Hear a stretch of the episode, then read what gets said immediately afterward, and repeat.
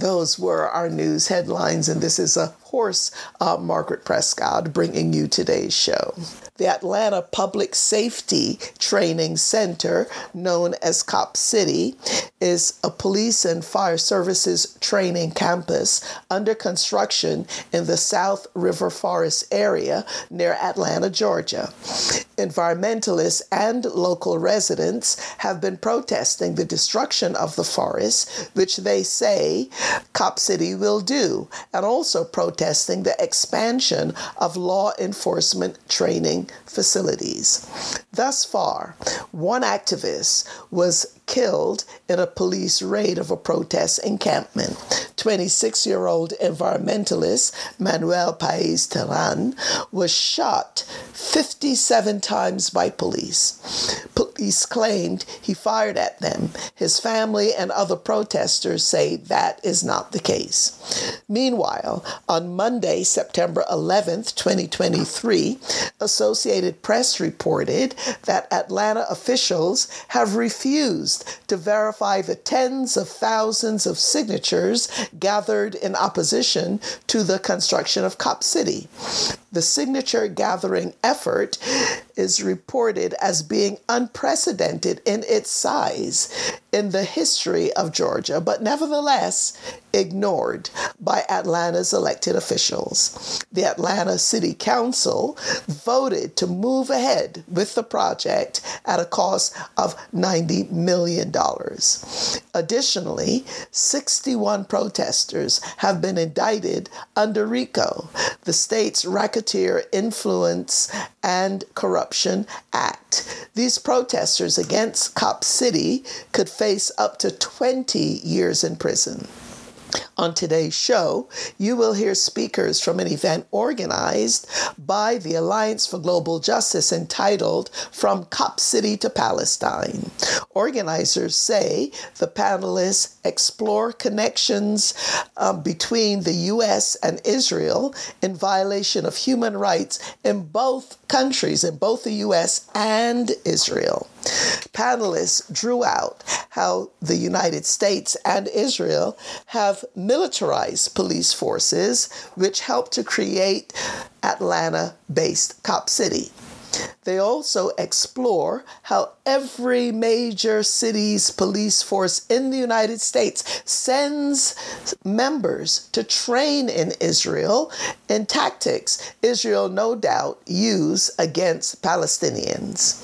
And they also discuss on the panel how people are organizing to resist. Let us go now to the voices from Cop City to Palestine series is our Cop City to Palestine webinar. This critical conversation is not the first of its kind, but it is a very important one. We're going to be touching on the interconnectedness of the Black and Palestinian struggles, how the US and Israel's dependability on anti Black and anti Palestinian racism.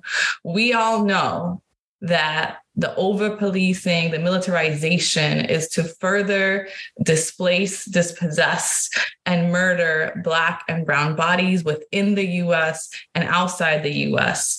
We're here to talk about it. We're here to talk about what's happening. We're going to be talking about repression. We're going to be talking about how to push back and collective power. I want to go ahead and get started to make sure that you hear from our, our amazing panelists who've been on the ground doing this important important work.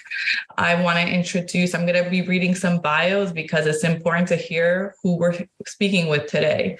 We have the the Honorable Erica Caines from BAP Black Alliance for Peace, who is a member of the Black working class, um, Senator Ujamaa People's Progress Party in Maryland, Erica is the founder of Liberation Through Reading and also the co editor of the revolutionary African blog Hood Communist. We welcome Erica.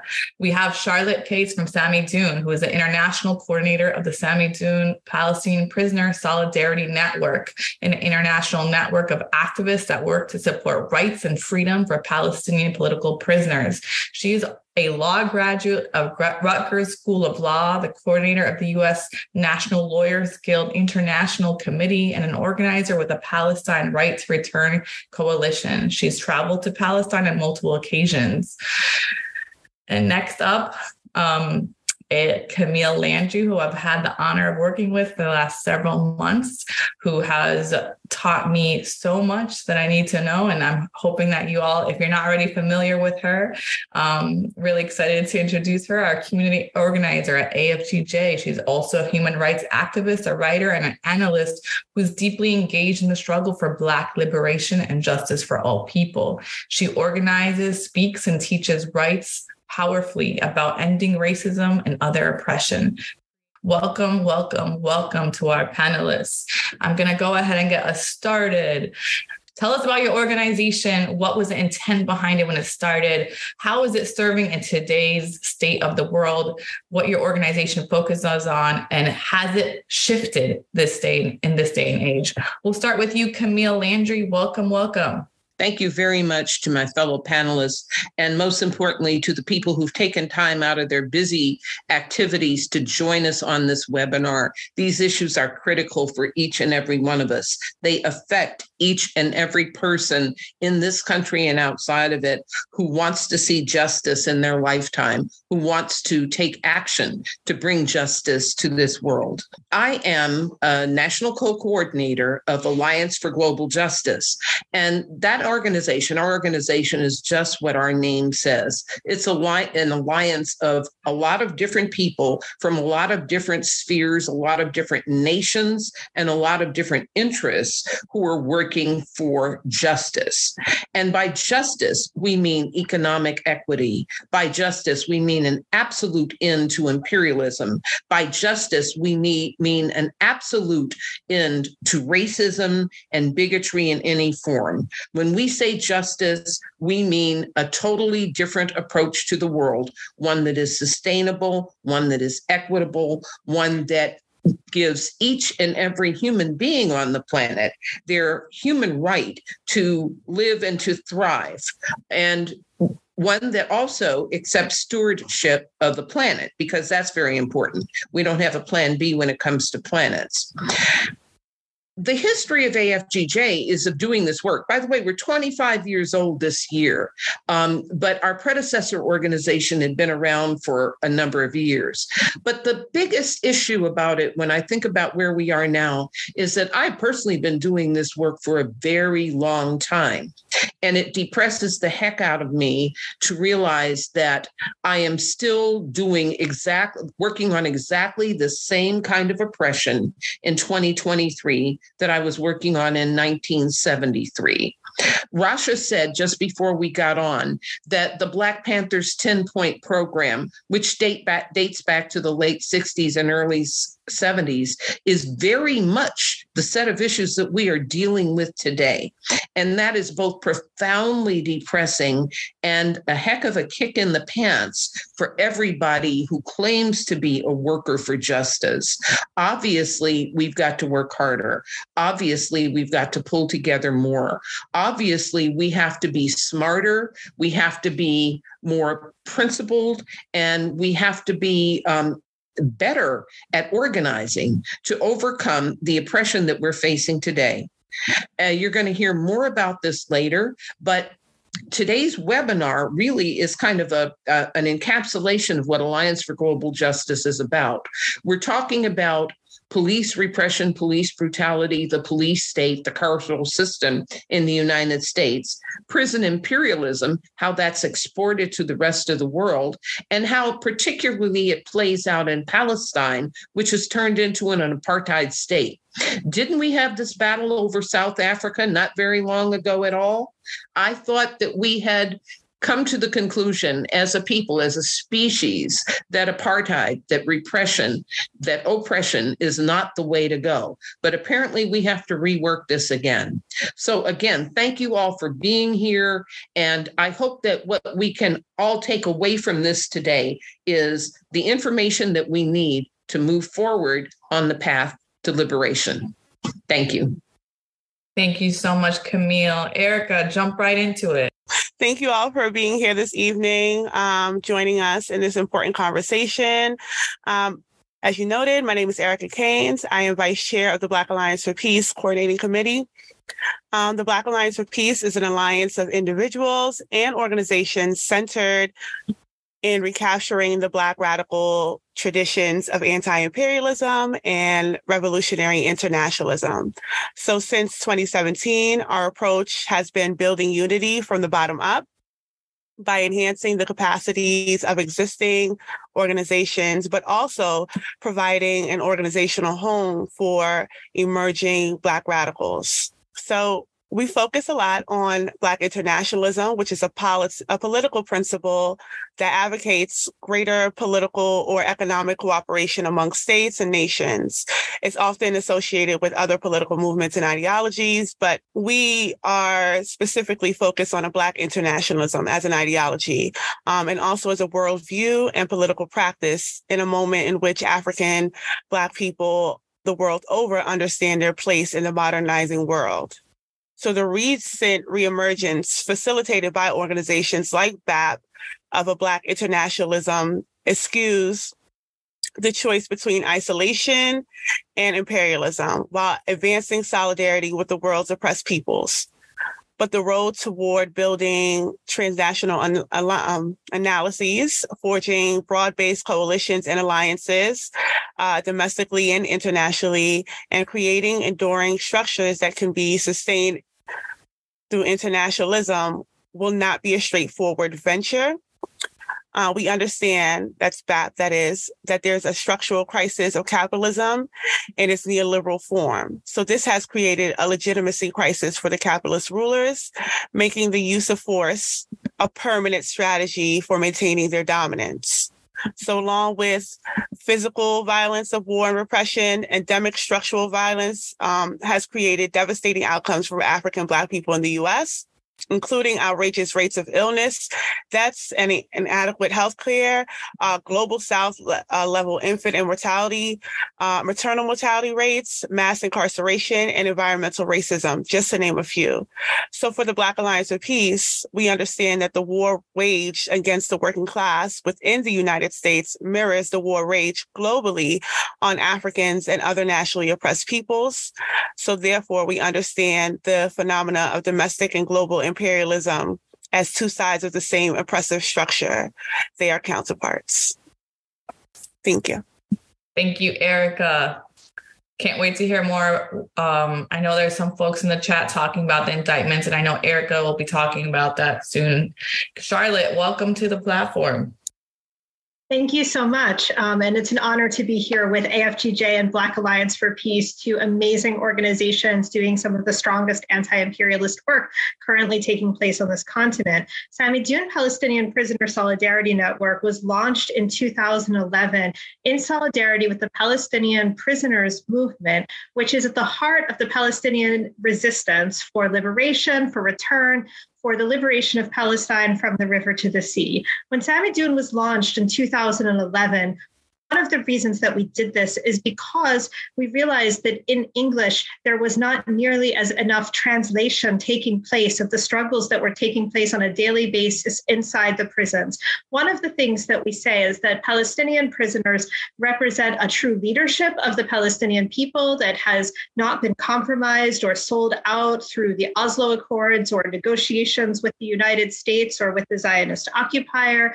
Palestinian prisoners represent the resistance of the Palestinian people at all levels, whether that's farmers holding to their land, teachers and students working together to build a liberatory Palestinian educational system, or armed resistance strugglers involved directly in, in fighting the colonizer. Um, the Palestinian prisoners represent Palestinian resistance.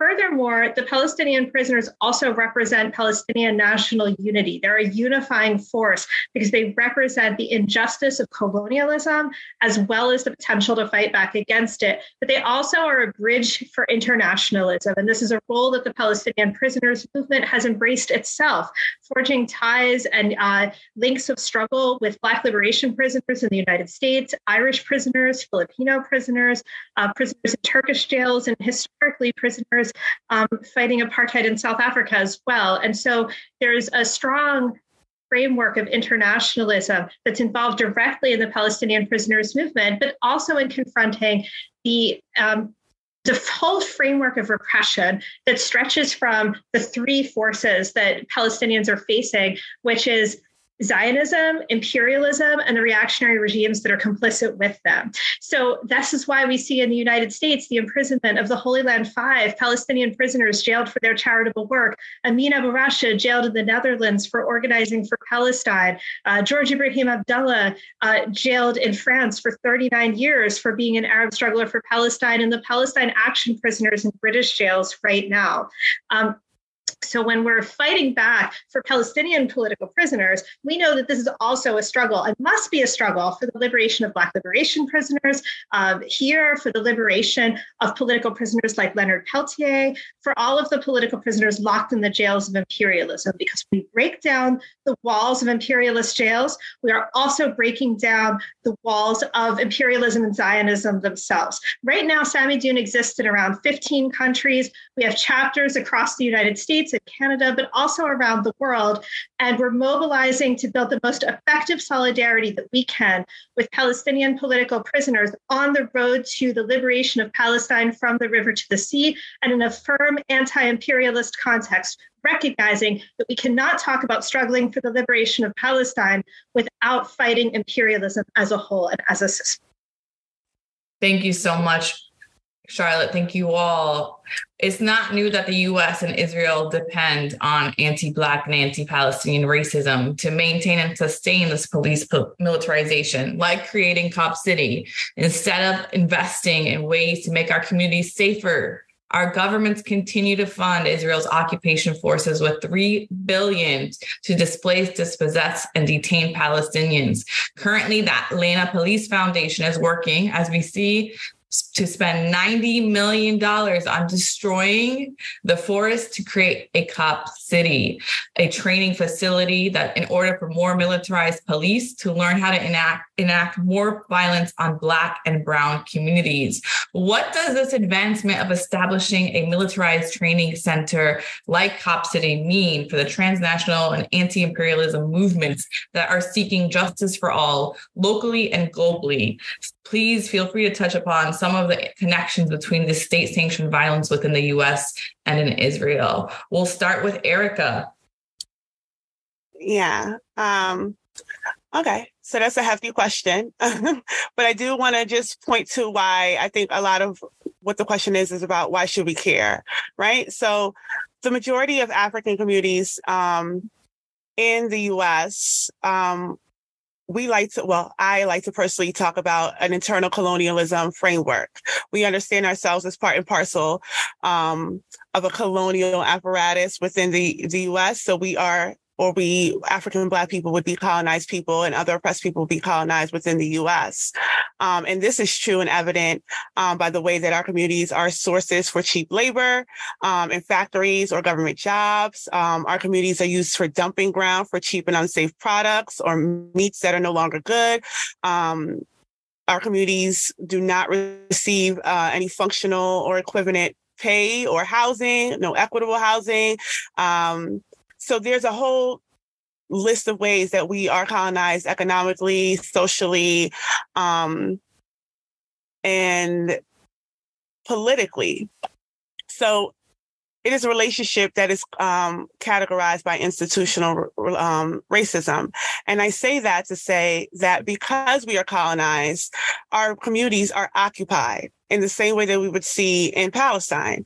Um, so some examples of those occupations, not just that predates Cop City, have been the 1033 program, which is a program implemented by the U.S. Department of Defense that transfers military equipment to local, state, and federal police.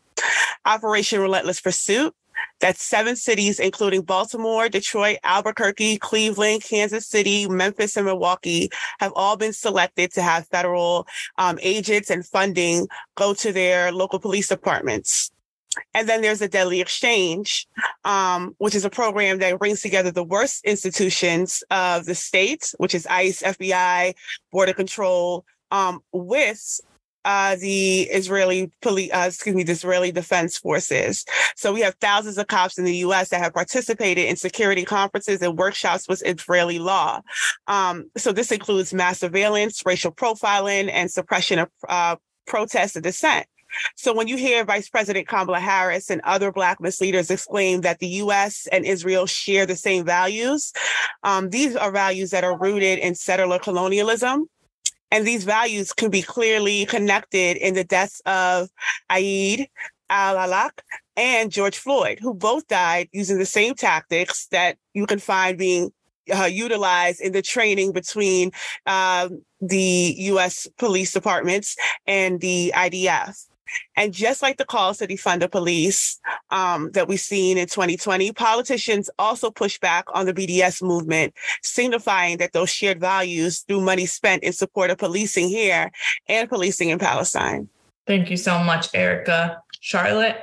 Thank you so much. Um, this kind of joint struggle is absolutely and completely necessary, certainly for uh, making a meaningful movement in solidarity and for the liberation of Palestine in the United States and throughout North America. Uh, that we have responsibility to engage and build an alliance, a movement together with anti colonialist and anti imperialist movements that are fighting back. And those include the Black Liberation Movement, those include the Indigenous Liberation Movement, those include these movements that have been fighting on this land for hundreds of years uh, to bring down and to challenge and to confront uh, right in the belly of the beast, the system of US led imperialism around the world.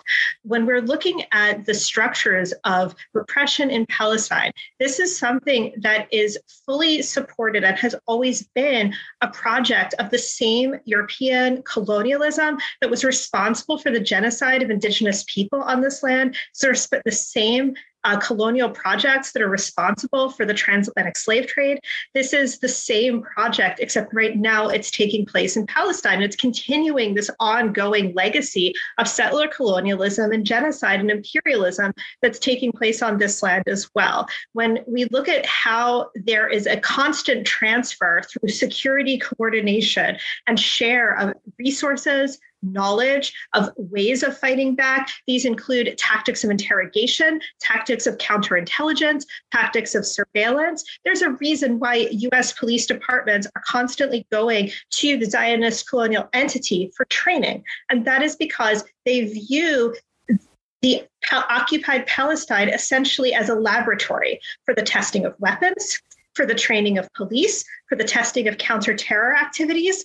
When we look at the way in which, for example, these uh, RICO indictments are being used in the United States, when we look at the listing of so called foreign terrorist organizations and now the escalation of the use of uh, violent extremism as well as um, domestic violent extremism or uh, Black identity extremism that we've seen terms that have been used by the Department of Homeland Security, in addition to its longstanding Islamophobic campaigns, we can see um, very clear comparisons with the way in which the Zionist occupation criminalizes, uh, defines, and designates Palestinian liberation organizations and movements as terrorists for seeking defense of their land and people against a colonial occupier.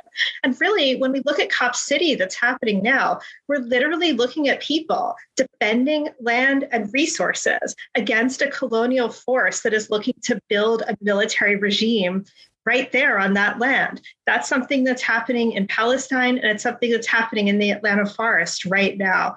And for our movements to succeed and for our movements to confront our joint enemies, we recognize that they are collaborating with one another. They are building their security alliances. And so we have to build our liberation alliances to fight back against them and to hold them accountable. And in the end, to bring those regimes down. Whew. Thank you, Charlotte. Camille, jump right in. Okay, thank you, Charlotte. That was deep. I want to get down to, to some nitty gritty issues here that need to be discussed. Um, first of all, for, for much of my life, it has been true that um, that there has been a coalition between Black liberation activists and um, Jewish people in the United States. Black people have struggled against anti Semitism in the same way that we have struggled against other forms of white nationalism and racism. So, one of the things that actually hinders our solidarity with our Palestinian um, kindred who are undergoing apartheid type oppression right now is this notion that being anti Israeli anti Israel is being anti Semitic. Nothing could be farther from the truth.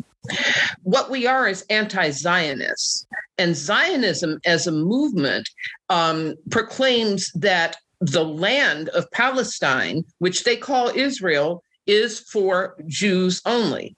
And I might ask you to stop to think about the fact that here in the United States, right now, we have organizations like much of the Republican Party, the Proud Boys, and many other right wing organizations who are proclaiming that the United States is a land for European Americans only, and that anybody else is an interloper.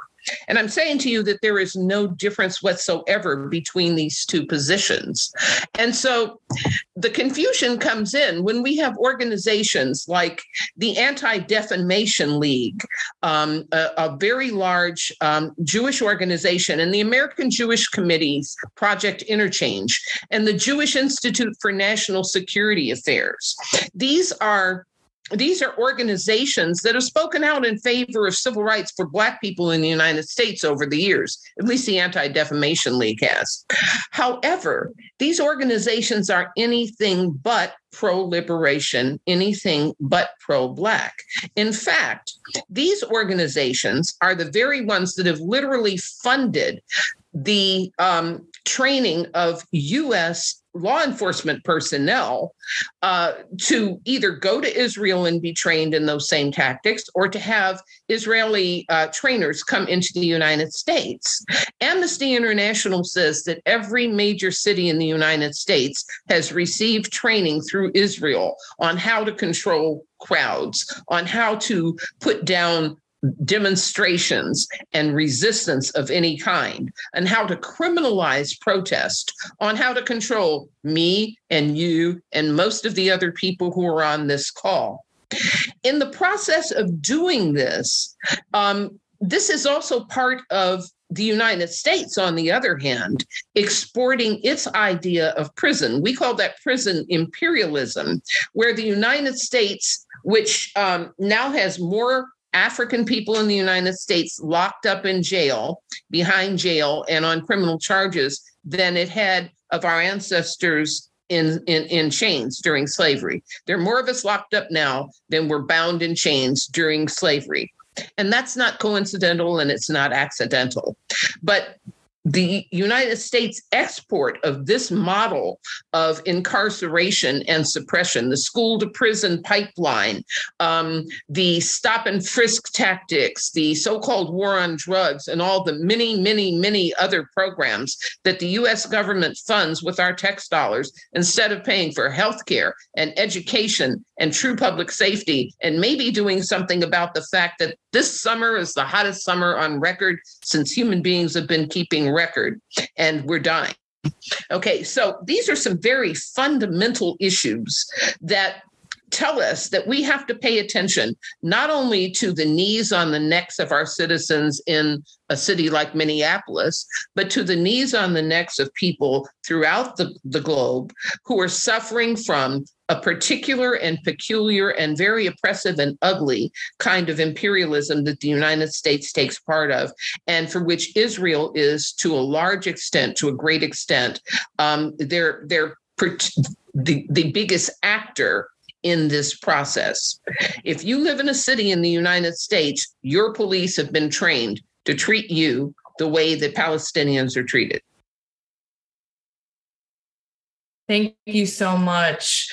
Uh, Camille, perfect segue into my next question. Considering that the intent of projects like Cop City is, of course, to sustain the brutality against Black the Black community, it's also there to advance the because of the advancement of our movements. We saw that in 2020 when after George Floyd was murdered by the state, the the uprisings that this shook a lot of the law enforcement and the military the the military world, right? So Cop City didn't come about because of that, but they further advanced it um, rapidly because of that. And of course, the pro-Palestinian movement, we've seen different kind of repression campaigns, especially after 2021. So we're seeing so much of different laws, uh, legislation, uh, things like Cop City, rep- repression campaigns, deplatforming happening because of the fear of our collective power. The stronger that we get collectively when we're fighting for liberation and freedom unequivocally with without exceptionalizing, we believe that one person left behind is far too many and they fear that. What kind of repression campaigns or deplatforming has your organizations or the movements that you are a part of faced? How do you how do you all face those challenges? Because a lot of the times this kind of disruption is meant to try and attempt to redirect our resources redirect our funding and our energy and take us away from the work that we're doing. So how do you all remain steadfast and despite it all? And we're going to start with charlotte. Thank you so much. Um, as you know, Samidoun, it's a name that means in Arabic those who are steadfast. And it's not a name that we chose to describe ourselves. It's a name that we chose to describe the Palestinian political prisoners inside the Zionist jails and their fellow political prisoners fighting against Zionism, imperialism, and reactionary regimes around the world. And so we have to take our inspiration and our lead from those who are facing an even harsher form of repression than we are. Those are those who are locked behind bars and they're continuing to resist, to go on hunger strikes, to fight back, to burn their cells, to organize together and resist, whether that's in jails uh, here on this land or whether that's in occupied Palestine. And so, those who are paying the ultimate price, the prisoners, the martyrs, those whose lives have been taken and whose freedom have been taken by the occupation, continue to fight back on a daily basis. And so, we have a responsibility to try to live up to that example if we want to struggle for their freedom and alongside them in this fight. At the same time, we recognize that there's a continuum of repression. So, on the one hand, we have the killing and the imprisonment, the mass incarceration of Palestinians inside occupied Palestine. And I'm just speaking specifically about the Palestinian movement here, but we can apply these same lessons um, in different ways to various other movements for justice as well. Um, then you also have, for example, the blacklisting of students and professors. Dr. Rabab Abdulhadi here has faced a tremendous amount of Zionist attacks, uh, racist silencing on the SFSU campus and is continuing to do so. You have Canary Mission targeting every student who's ever attended a demonstration for Palestine. Two, you have the list, the use of so-called terrorist designations, um, anti-BDS legislation, immigration laws as various forms of repression targeting um, targeting movements, particularly of the Palestinian diaspora, Palestinians in exile who've been denied their right to return for the past 75 years, but also the internationalist and Arab movements um, in solidarity with and struggling for the liberation of Palestine. So in 2021, Samidoun was one of uh, 10 different organizations in the course of the year uh, who all engage in kind of activist or civil society or um, popular organizing work that were designated as terrorist organizations by the Zionist regime. And of course, this was done before 2021 as well. There was there was just a major strategic push in 2021 to do this. Um, and we were designated as a terrorist organization. And the purpose of doing this is because, you know, they can't throw us in administrative detention without charge or trial. They can't just lock us up in the same way that they can inside the Zionist regime itself. So they have to come up with other strategies, especially because the purpose of our work as Samidoun is to break down the prison walls in any way that we can. And so that means raising the voices of the Palestinian prisoners, raising the voices of the Palestinian resistance, upholding and campaigning for the legitimacy of the Palestinian resistance movement and the Palestinian armed struggle, campaigning for, to end the so called terrorist designation list used by the imperialist powers in the United States, Canada, the European Union, and elsewhere, which around Palestine largely take their cues from the same Zionist list. Um, the use this is intended to say, okay, well, we're going to they always say they want to starve the terrorists of funds. Well, we have to say, what do they consider terrorism?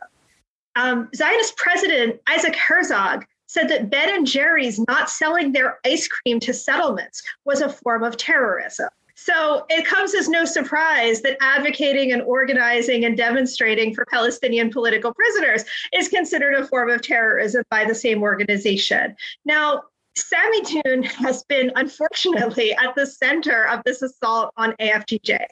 And it's something that we have a tremendous amount of gratitude to AFGJ for in terms of AFGJ's principled internationalism in the face of really horrendous right wing attacks.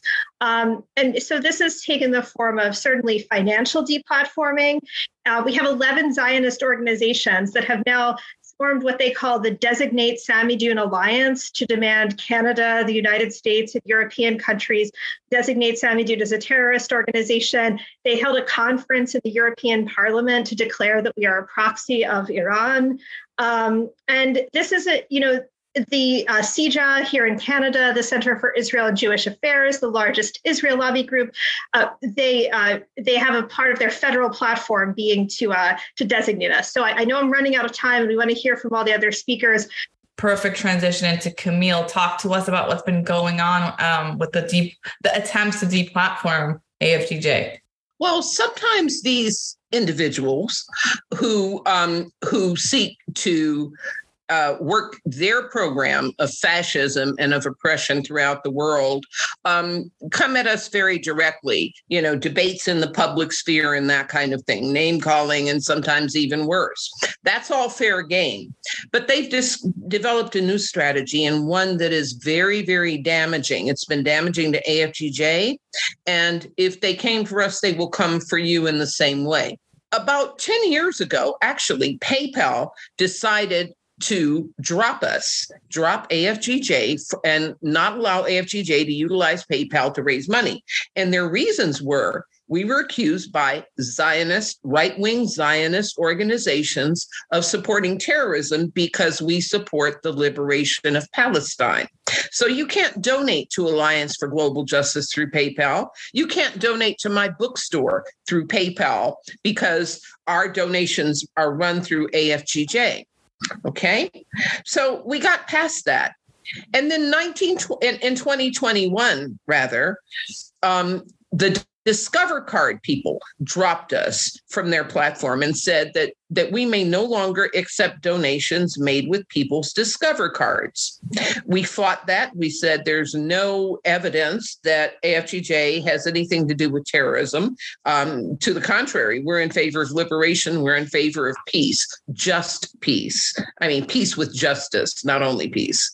Um, Discover card said we don't care a particularly nasty Zionist right wing rag called the Washington Examiner has done a series of articles accusing us of uh, supporting terrorism. And then they have reached out directly to the banking organizations that we deal with, that we use to collect to collect funds, as does every other nonprofit on the face of the earth, and to actually distribute the funds back to our fiscally sponsored projects, who then use them for things like payroll and paying for rent and buying chalk for children to do math problems on the blackboard during their tutoring sessions and um, buy the goods that they need to make water filters so that people on the Apache reservation have clean water because you know they don't, um, and other other things that our fiscally sponsored projects do.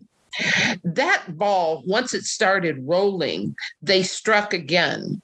Um, they prevented us from using a, a merchant banking account called company called Card Connect, which um, which handles the transactions through MasterCard and Visa and American Express and other credit cards. Um, and, and that kept on. In June, um, the uh, merchant bank that we use to give uh, prepaid debit cards to our projects so that they can buy things on the spot, cookies for the tutoring program, um, the, that was closed down. Also, locking up $86,000 of our project's money that were on deposit with the PEX card company. And then an organization, a banking organization called Paragon, dropped us. It goes on and on. And the reasons for all of this are our steadfast solidarity with the Palestinian people because as individuals and as an organization that that has spent a couple of generations working for liberation around the world, we understand what it is to have somebody's knee on your neck. Some of us understand it very directly and personally. All of us are in opposition for it to it. Now we're pursuing legal remedies and we're revisiting this with all these organizations, but banks are not known for being kind. Banks are not known for being uh, for being generous. Banks aren't known for doing much of anything except what they want to do, and they take the least amount of risk possible. And so this has turned out to be an effective strategy to really hamstring Alliance for Global Justice and our projects. Someone just wrote in the chat, how can you how can you how can you support us somebody else just said banks have class interests the ruling class and banks are, are synonymous with each other. You're absolutely right. This is a class struggle. This is um, a, a, national struggle. This is a liberation struggle. This is a struggle against capitalism, against fascism, against oppression in so many ways. And there's not an ounce of truth in it. So, how can you support us? Um, the easiest way, and I'll put it in the chat in a second, is to go to our website, afgj.org, Alliance for Global Justice, initials.org and then slash resistance. And there is information on what you can do. We can still accept paper checks. Our home bank hasn't dropped us. Um, you can support the um, fiscal the the projects that we fiscally sponsor. Uh, you can look on our list, and if you see a project that is in the city or that is working on a topic or, or, or an issue or a campaign that's of interest to you, you can reach out to them directly. Um, most importantly, you can sign on to our resistance campaign. This webinar is our attempt to help people understand the background of the attacks that have occurred against AFGJ. And I'll say it again if they come for us, they'll come for you, because this is an extraordinarily effective means of stopping the work of liberation that we've been carrying on for over 25 years just through this one organization. They're not interested in fairness. They're not interested in justice, but we are. And let me just close by saying that um, from the river to the sea, Palestine will be free. And in the meanwhile, here in the United States and elsewhere, we will tear down those walls. Thank you. Beautiful. Thank you so much, Camille. And Yes, we'll talk more at the end about how to join that resistance campaign if you haven't been able to. Erica, talk to us about what the repression campaigns. I mean, Cop City in itself is a whole one. So talk to us about that. I think you noted earlier uh, when you were speaking that while this has not you know 2020 was at the start of this it was the catalyst um, and you can see a lot of post 2020 even after the calls to defund the police, there was a lot of strategic um, calls by governors in different states and mayors in different states um, to about the rise in crime, right? And there was a lot of mainstream media about this impending rise in crime, uh, which helped uh, push this Cop City. And Cop City is really in Atlanta, at least, is presenting itself as a technologically advanced urban environment for law enforcement. Um, they note raising concerns regarding privacy and surveillance and potential abuse of power. Um, but Cop City will will create an environment where police essentially abuse the residents, um, and this we will see it increase. Um, the centralized nature of the city, coupled with the advanced surveillance technologies, would lead to increased monitoring, control um, over the residents' lives, and that would increase the opportunity for abuse of power by law enforcement personnel, and that's already an issue in Atlanta.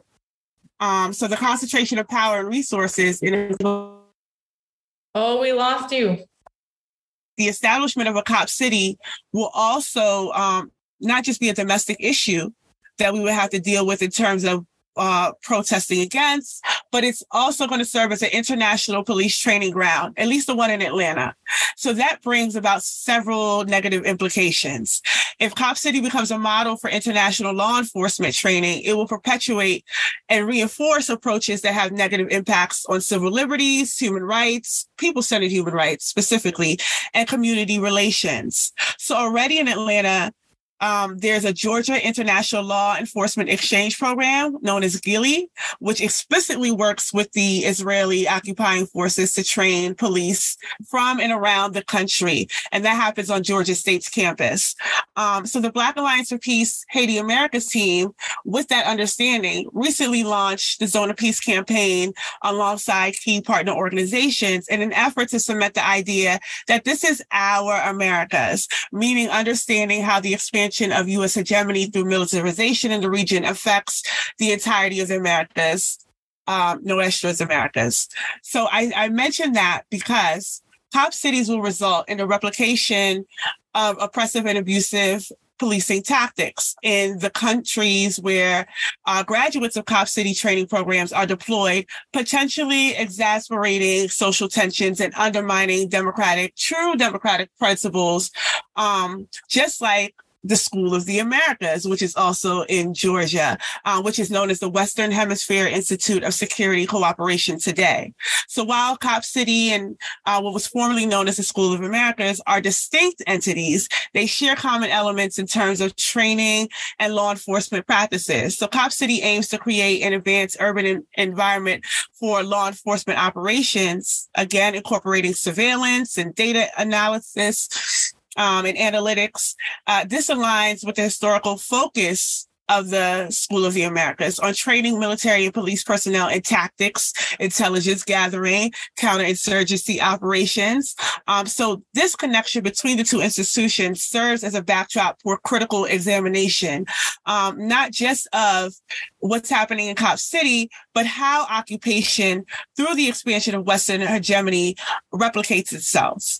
Um, so we should have a scrutiny of Cop City's approach to law enforcement and the safeguarding of civil liberties, especially as we know that this that that scrutiny and organizing against these institutions brings on the repression that we see these 61 uh, protesters now facing today. Thank you.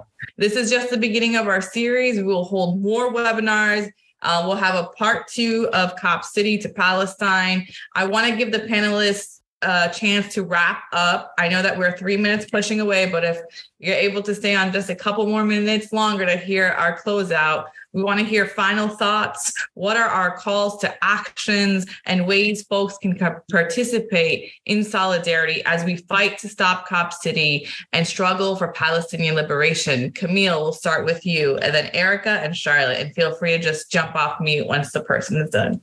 First of all, I think it's critical that we understand the nature and the depth of what's going on. So it's up to you as individuals to learn more about prison imperialism, about mass incarceration, about apartheid uh, situations and oppression in Palestine it's important that in your own struggles and in your own communities that you look for and recognize the global connections. When they shut down a factory in your city that means that people in cambodia or haiti or zaire or someplace else are going to be pulled into slave labor type arrangements to make cheap goods um, and provide services for people in the united states and europe um, to the detriment of people elsewhere. That becomes just not a problem in your own community, it is a global problem. You need to recognize that because we must stand in solidarity with people who are suffering across the globe. It's important that you speak up, that all of us speak up and speak out about issues like prison imperialism. The United States exporting the tactics used in our war on drugs, in our stop and frisk, in our cop cities in Atlanta, and now I didn't know about the one in Baltimore. Um, when I when when when people in my hometown of Oklahoma City stand in peaceful protest in a candlelight vigil for somebody killed by the police, and they roll something that looks like a tank down the street with automatic weapons pointed at us, that is prison imperialism here at home, and that is exported someplace else. It would take me more time than we have left for me to list the countries across the globe, but I'm sitting here looking at a, at a list of about 30 of them to which these tactics and this material has been exported to continue to put down protest, to continue to put down people's liberation struggles. If you've missed any part of this hour from 10 this morning for 90 days after that, just go to kpfk.org, scroll down to archives, click on Sojourner Truth. You'll be able to hear the show in its entirety. And we are also nationwide and worldwide on SoundCloud. Just look for Sojourner Truth with Margaret Prescott. By the way, SoundCloud is a free download. And today we'd like to give a shout out in the United States to our Sojourner Truth listeners in Atlanta, Georgia. And internationally, we would like to give a shout out to our listeners throughout the Palestinian territories. We're out of time. I'd like to thank Alliance for Global Justice. I'd also like to thank Jose Benavides for his help in preparing today's show. If you'd like a copy of today's show, please contact the Pacifica Radio Archives at 1 800 735 0230. Go online to pacificaradioarchives.org. Stay tuned for more programming on your local uh, Pacifica station. Sojourner Truth will be back on the air next Tuesday. Thank Thank you for listening. You all please stay well and safe. This is your host, Margaret Prescott.